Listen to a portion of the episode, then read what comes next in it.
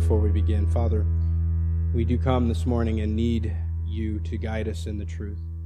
Your, your word is the truth, and we are told that by your word we are sanctified and we are made more uh, pleasing to you. We are made more useful to you. And so we pray that this morning you would sanctify us through the truth of your word, that your spirit that is within us would guide us. Father, for those who have not the spirit, who have not come to know you as the Savior of the world and of their soul, uh, then we pray that this may be the day that their eyes would be open, that you would uh, call them from darkness into light. For each of us, as we hear, may we be given the the, the wherewithal to focus, to lay aside distractions, to set aside our own uh, understandings of this and and really just hear from the Spirit what you say. And we pray this in Jesus' name. Amen. On chapter 11, we were reading, we've been going through this, as you know, and we want to make the connections between all of the different passages that we read. Um, and really, we could have taken this into three different sections, but this week we'll do a bit of, a, of an overview. I told the folks on Wednesday night we're going to try to gain a little bit of altitude and fly by uh, Matthew at a little bit higher uh, distance and cover more each each week. So we're going to cover these 21 verses together. Back in chapter 11, we began to see opposition towards Jesus increase as we move closer to Calvary. Before then, there wasn't a whole lot of opposition recorded, but now as we've uh, entered chapter 11, we are seeing a, a growing uh, resentment to Christ, to Jesus, uh, for what he claims and, and for who he is. This generation, as uh, Jesus called them back in chapter 11, has been both unresponsive and unrepentant to Jesus' message. This opposition began as a mild resistance, but quickly is increasing to overt hostility, as we read even there that they have decided that he must be killed. But at the end of chapter 11, despite the opposition, what we're, we're noticing as we go through this is there's two big, big uh, story, not storylines, but two big things to pay attention to. There's increasing opposition, increasing rejection, and at the same time, there is a steady, constant message from Christ. Jesus invites those who are like little children, who are weary and heavy laden from the burdens of an unbearable religion and from its demands he invites them to come to him and find rest. This is, Jesus, as we looked at last Sunday, this is speaking of uh, finding salvation in Jesus alone and receiving rest from the never ending burden of trying to fulfill the legalistic demands of the religious leaders. We talk about that word a little bit this, this morning, and, and I want to make sure you understand what I mean by that by legalism or legalistic demands. We're talking about trying to obtain or maintain God's favor by keeping the law. That's really what the Pharisees were, were teaching and, and trying to do, and we'll see that a little bit more. Legalism is a works based salvation. It controls through fear. It promises a version of rest uh, to those who will continually perform and conform to the standard. But as those who have tried it will attest, it, they never really find real rest. And what we find in chapter 12 is a perfect example of this. And Jesus knows this, and Jesus uh, will, in Matthew, is, is, is, is laying this out for us as we finished in chapter 11, speaking of rest, speaking of the yoke of Christ versus the implied yoke of the of the, the, the, the Pharisees that they would place on them. And we see an example of what it looks like to be under the wrong yoke. In chapter 12, Matthew continues to document this growing opposition towards Jesus from the religious leadership, and he provides Jesus' various responses to it as we, we cover uh, a theme of the Sabbath in these 21 verses, and then in the next section, we'll see that there is a, a theme of uh, his authority being attacked. He's doing things by uh, by the power of Satan rather than the power of God. And then we, Matthew includes Jesus' responses to each of these things with some included teaching and, and very helpful, uh, helpful uh, words for us. So we'll, we'll see that as we move through the chapter there. And as Matthew begins chapter 12 in our, in our passage this morning, he takes the theme of rest back from chapter 11 and shows us how legalism cannot provide rest, yet it opposes and resents the rest that Jesus does provide. So we're talking about rest still, as, you, as you'll see as we get through it. And we see the two different perspectives of it. Jesus comes and offers real rest, and these legalistic uh, religious leaders come in, and not only do they resent the rest that Jesus offers, resent the way that he interprets the scriptures, they oppose it. In chapter 12, we get a very clear picture of why these people are weary and heavy laden. As we finish up chapter 11, under the yoke of a man-made religion, we find that there is condemnation for the guiltless, there is no rest for the weary, there's no compassion for those in need, and there's no hope for salvation. But then Matthew describes how Jesus is the fulfillment of God's plan. As we get into this uh, f- uh, fulfilling uh, Isaiah's prophecy here, and as Paul wrote in Romans, that Jesus does what the law couldn't do, and what legalism or man's attempt to satisfy God tries to do, but fails. Jesus is the compassionate, suffering servant promised in Isaiah who came to accomplish for us what legalism demands from us, but cannot produce in us. Let me say that again. Jesus is the compassionate, suffering servant promised in Isaiah who came to accomplish for us what legalism demands from us, but cannot produce in us. So as we begin verse number one, we see this story that takes place on the Sabbath day. This is a very important day in the life of the Jewish people. It was the seventh day. It was Saturday. And the Sabbath day, or the observance of the Sabbath day, goes all the way back to Moses and the Ten Commandments when God said, remember the Sabbath day and keep it holy. The Sabbath day was an observance of, of, of rest for God's people. Uh, by remembering the Sabbath, they were remembering how God rested on the seventh day uh, after uh, his finishing his work of creation. You read about that in Genesis. You can read about that in Hebrews uh, 4 and 5.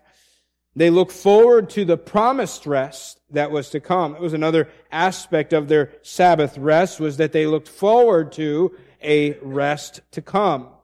The Sabbath was a, blessing and a gift from God to his people. And God graciously gave them the Sabbath day as a day of rest after a long week of hard work. This was an expression of God's mercy. It's the whole idea of taking rest is God being merciful to them in you don't have to just keep working, keep going. You can take a break. You can find rest, physically find rest. And it was meant to be enjoyed. God did not give this as yet another thing that they had to figure out how to, how they're going to do this. But rather it was meant, intended to be enjoyed. But as we see, as I'll read for you, it had become more of a burden than a blessing. The day of rest had become harder work than the other six days of actual work. So look in verse number one. At that time, Jesus went through the grain fields on the Sabbath.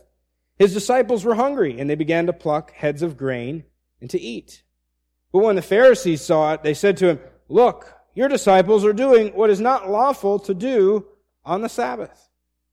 Now, Jesus and his disciples here are passing through the fields on the Sabbath day, and the disciples were hungry, and the law permitted that those who were traveling through a field, uh, oftentimes their their roads would cut right through or right alongside a, a, a grain field of some sort, and, and the law permitted them to take of the food that uh, take of the grain or fruit uh, of if they, as they were passing through. You can read about it in Deuteronomy 23. They were allowed, they couldn't carry a basket and harvest it, but you could take what you, what you needed for that little bit of time. And it was, and it was, it was one way that the community cared for each other. You're hungry? You're passing by my apple tree? You can grab an apple. You're hungry and you're passing through the wheat or the corn or the, or the, the grapes or whatever it may be. You can take what you need as you, as you go along, but you can't, you know, bring your donkey and your cart and start collecting from my harvest.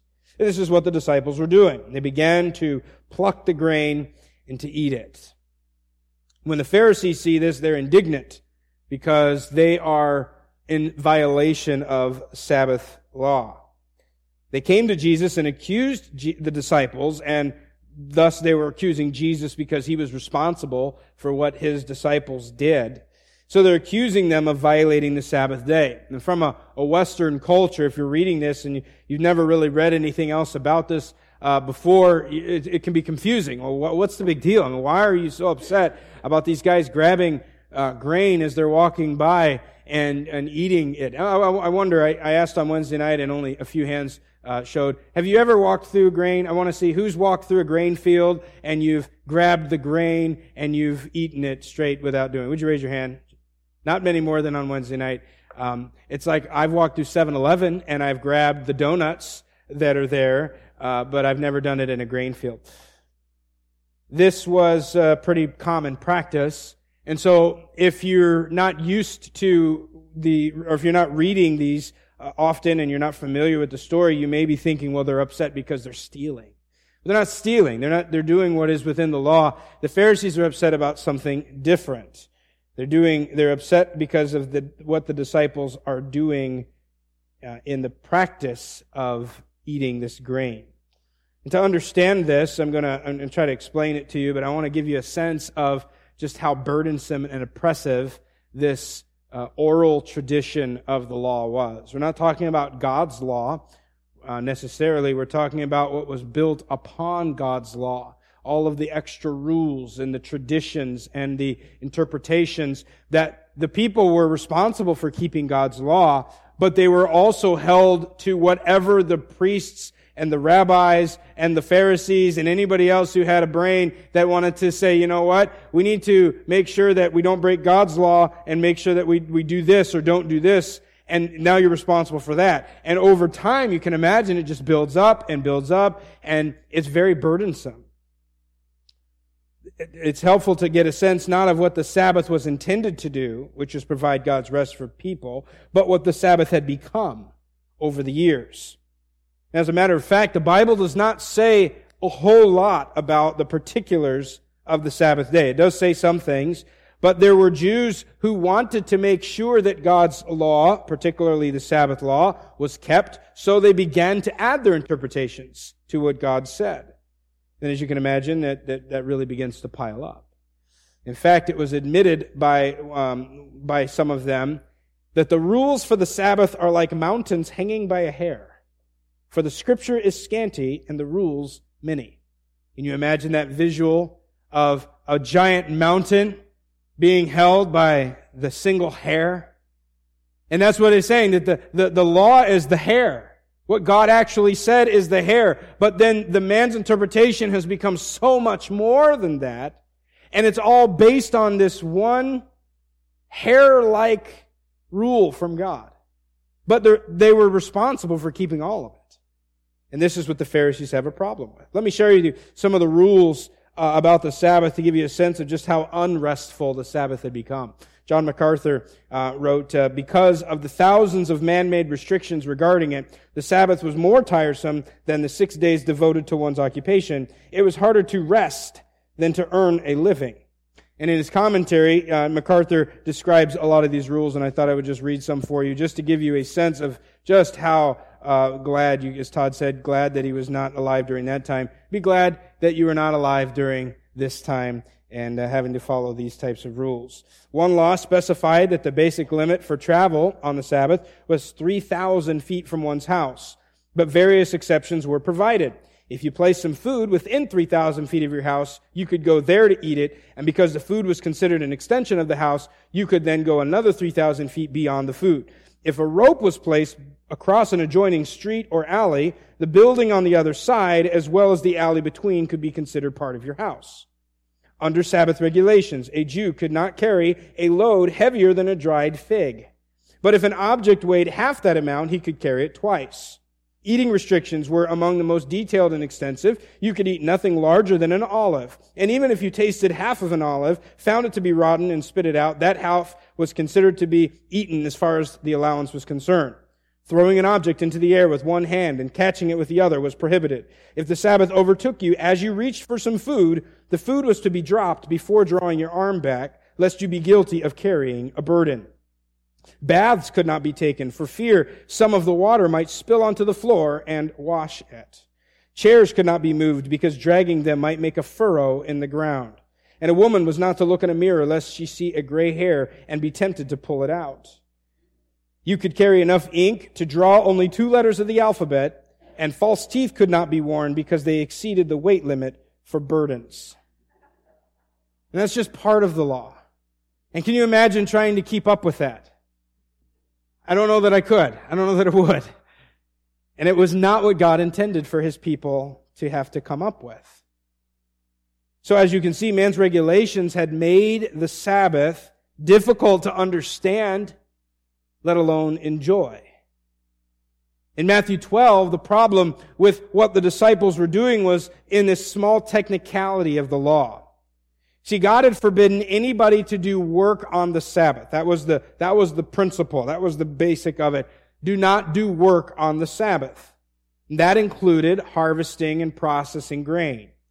So imagine what the disciples are doing now and see how they're violating the Sabbath. As they walk through the fields, they pluck the ears of corn. That's technically harvest. Then they would take it, if you've never done it before, which I never have, I'm trusting that all the resources I read are correct. You would take that, that head of grain and you'd rub it in your hands to separate the, the actual meat from the, the, the extra stuff that you don't want to eat, and that would be called threshing. Then they would either toss that into the air so that the wind would blow away the, the leftover stuff that they didn't want to eat and just leave the meat, or they would blow it away, blow away the extra stuff that they didn't want. That would be called winnowing. And so in technical terms, the disciples were in violation of this rule. They were, the Pharisees were sticklers for the law. And so as they see what these, these men are doing, I, I think about it in, in, in a way that I can understand it, like eating sunflower seeds. How many of you eat sunflower seeds? Does anybody eat the shell with the sunflower seed? That is, it, it hurts uh, when you swallow. It's like eating razor blades going down and scratching your throat up. But what do you do? You, you, you stick it in your mouth and you bite the shell and you, you have to train your tongue how to do it and you get that seed out of there and, and then you spit the shell out and then you eat the, you eat the, the seed. Well, all of that is, that's the, that's the, the, the harvesting, the, you know, you pulled it out of the bag. The, the, the threshing, you separated it, and then the, the winnowing, you spit the seed out, and they're saying you're violating the Sabbath. God said not to do that. But God didn't really say to do that. God said something different that the, the, over time, the uh, religious leadership had said not to do. And so to this accusation, Jesus responds with two Old Testament examples. Look there in verse number three. The first one was about David. He said to them, have you not read what David did when he was hungry? And those who were with him? how he entered the house of God and ate the bread of presence, which it was not lawful for him to eat, nor for those who were with him, but only for the priests. You can read about this in 1 Samuel 21. David was on the run from King Saul. King Saul was trying to kill him.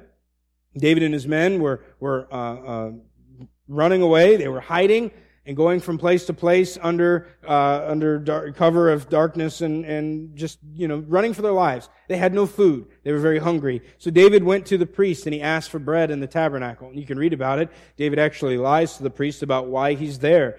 But uh, he, the, the priest gives him the food. And Jesus is pointing out there that the priest complied with David's request and gave him the bread, and that the scriptures do not condemn David for doing this eating bread that was only supposed to be for the priest.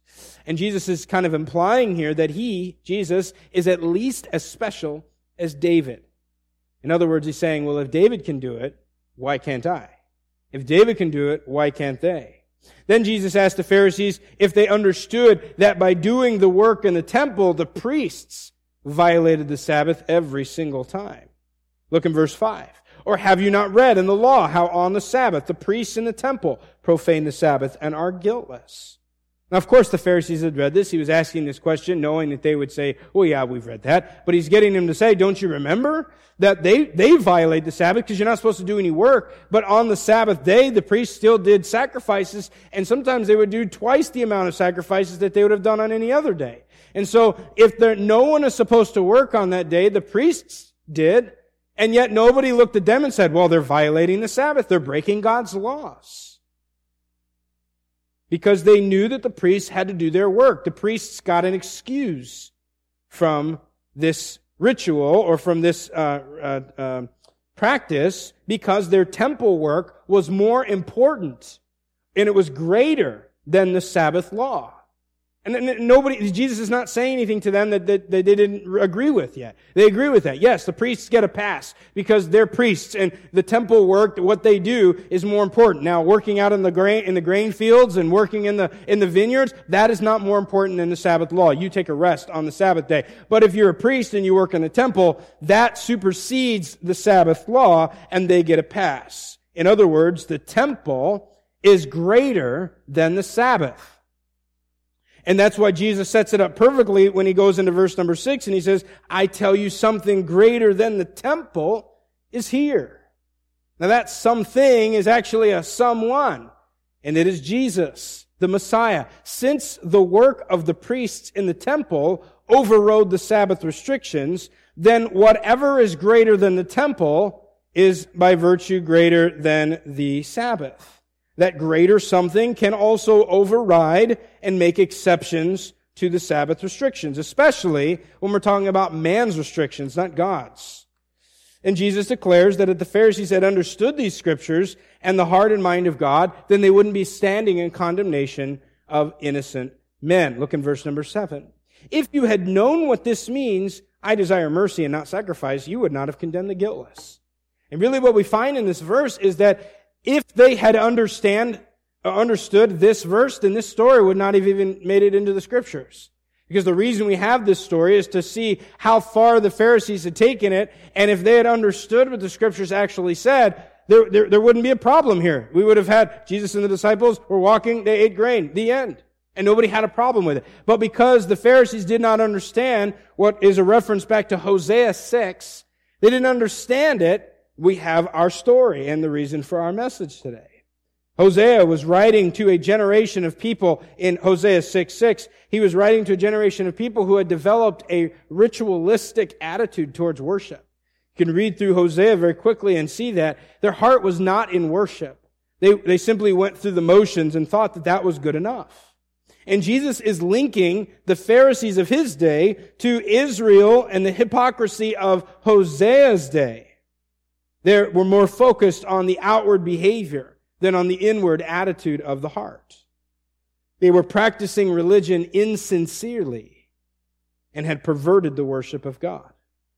Now, if the Pharisees didn't understand what Jesus meant when he said something is greater than the temple, they surely are going to get it when he says it in verse 8. For the Son of Man is Lord of the Sabbath. Son of Man is, is a messianic title. It's one of Jesus' favorite titles to use regarding himself. And it goes back to uh, something that Daniel had written about and, uh, and talking about uh, the, the, the, messianic uh, prophecies and things. And so Jesus is, is basically saying to them, I have authority over the Sabbath.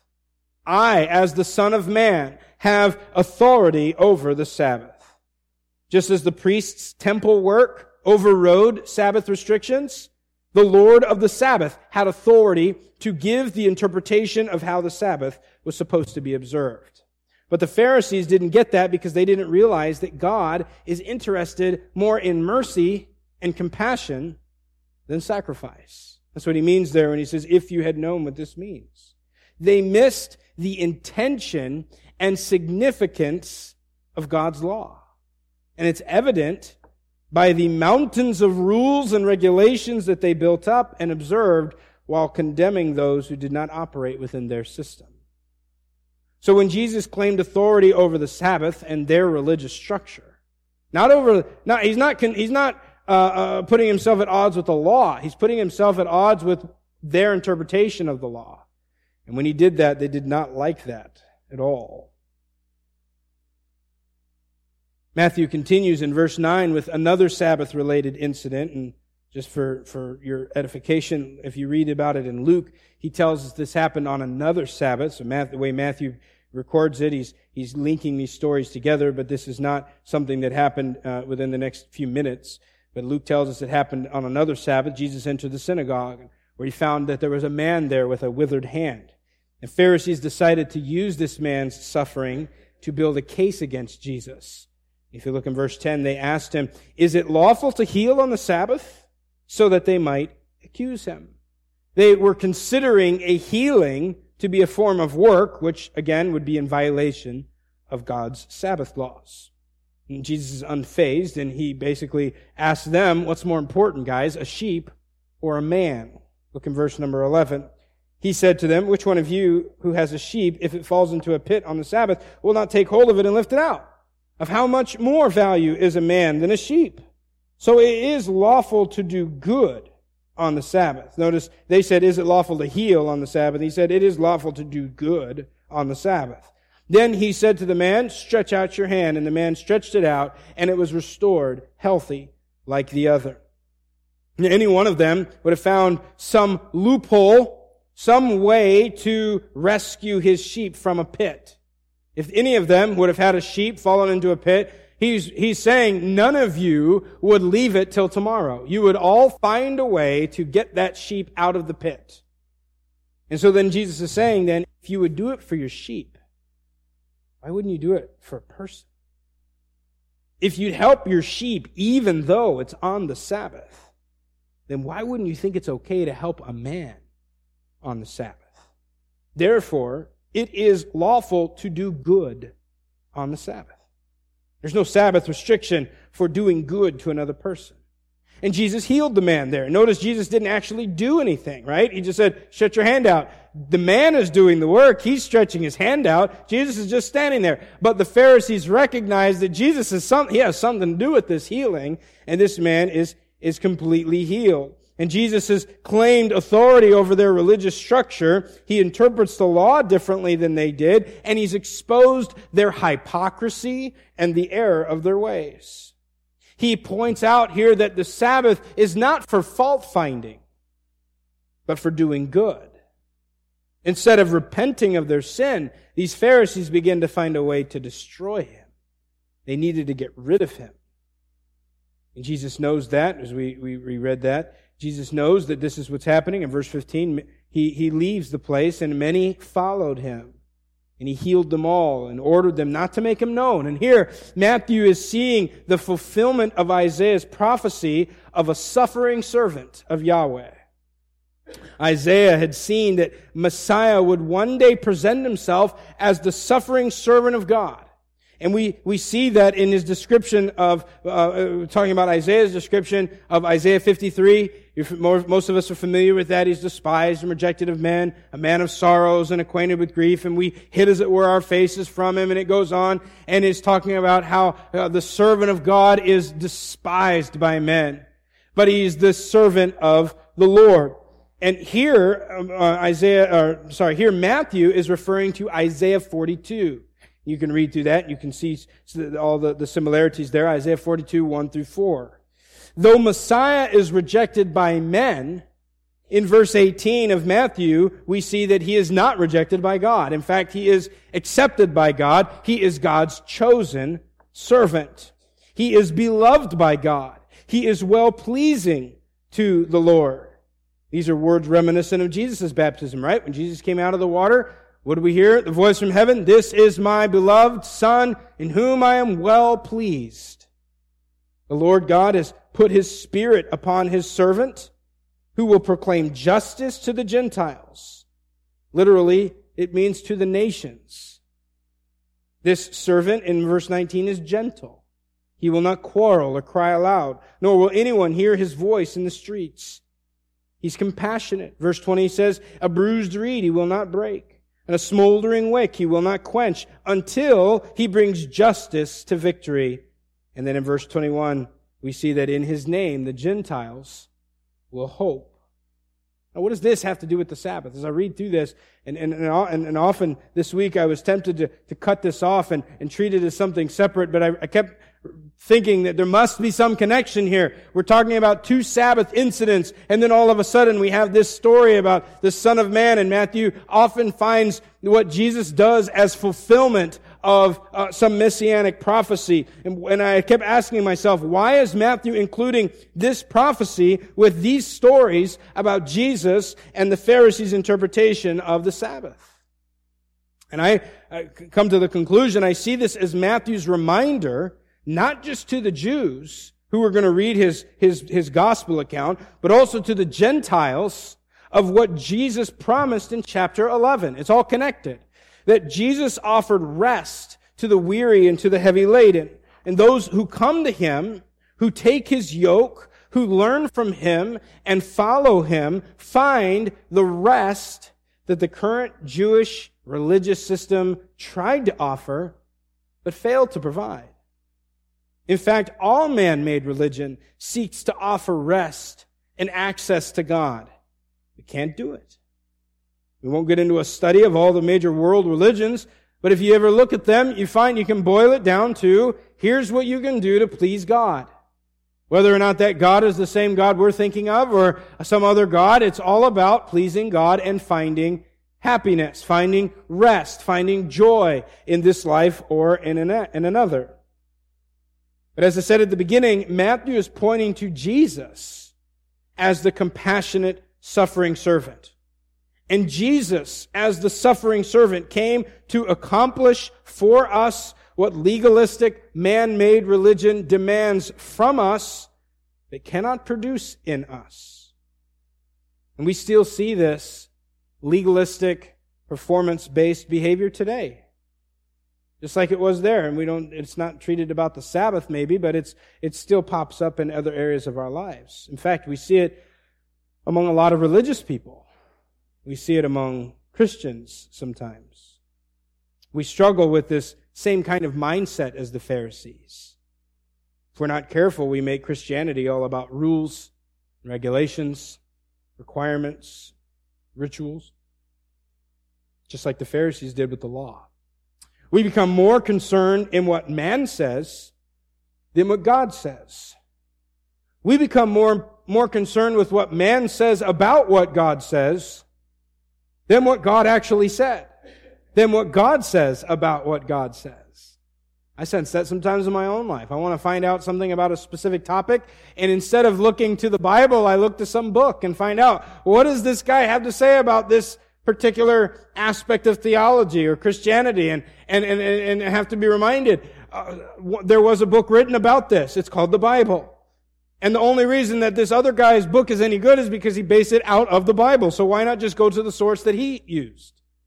I'm not against reading other books. I love to read other people's books. As I was listening to something this, this week, and it says that they articulate what I already believe. That's, that's the point of reading these other books, is to help me articulate the things that I'm, I'm trying to figure out how to say. I get what I believe from the Word of God, and then I look in a book and says, oh yeah, okay, that's because I, have you ever tried to explain something that you believe to someone and they're like, do you even know what you're talking about?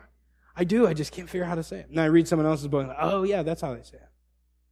But I don't base my, my Christianity off of, off of a book, except for, unless we're talking about the Bible. I don't base what I believe, oh, well, so and so. I talked to a, a family years and years ago, and they asked me, like, why do you guys do this? And I, and I, and I gave the explanation, and I, and they said, you know, we asked other people, and they, they we asked them the same question, and they said, uh, well, because pastor teaches this.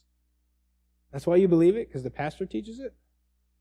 It sounds good until you realize the pastor's a man and he can be wrong.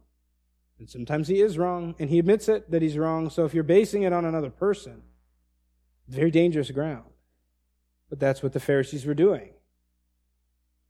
And if we're not careful, we too can forsake things like mercy and compassion, just like the Pharisees did. They didn't care about the withered hand of the man, they didn't care about helping him.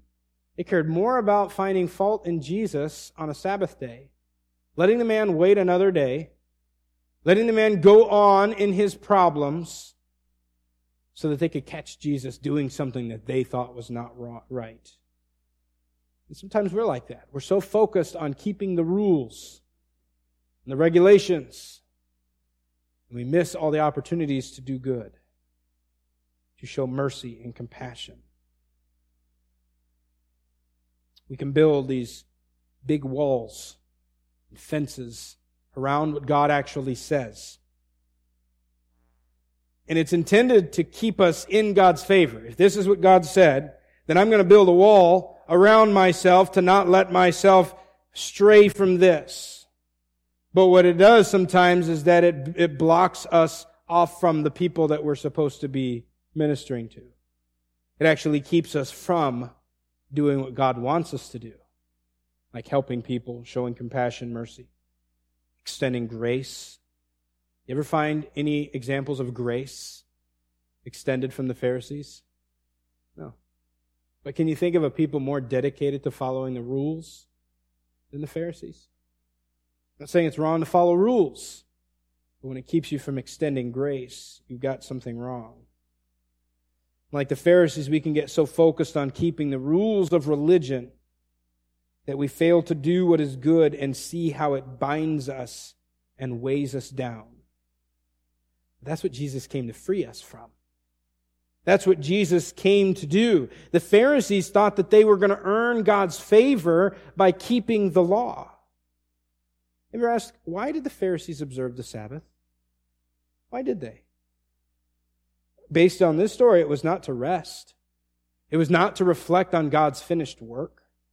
And it was certainly not to enjoy God's blessings and to share them with other people. They observed the Sabbath because they thought that they needed to to perfectly keep God's laws. They believed that God required perfection, holiness, and perfect obedience. And the truth is, God does require perfection and holiness, perfect obedience. But man can't do that. Man does not measure up to God's requirement. And so the suffering servant came. And he did measure up. He was holy. He is holy. He was the perfect uh, example, the perfect man. He was perfectly obedient to the Father's will. And he is gentle and meek and lowly. He extends mercy to the bruised and the beaten down. He gives compassion to those who are flickering and fading away. And he promises rest for those who come to him and hope to all who trust in his name. It's because Jesus is the Son of Man, the one greater than the temple, the Lord of the Sabbath, that he and only he can provide rest for the weary and help for the needy and hope for the nations.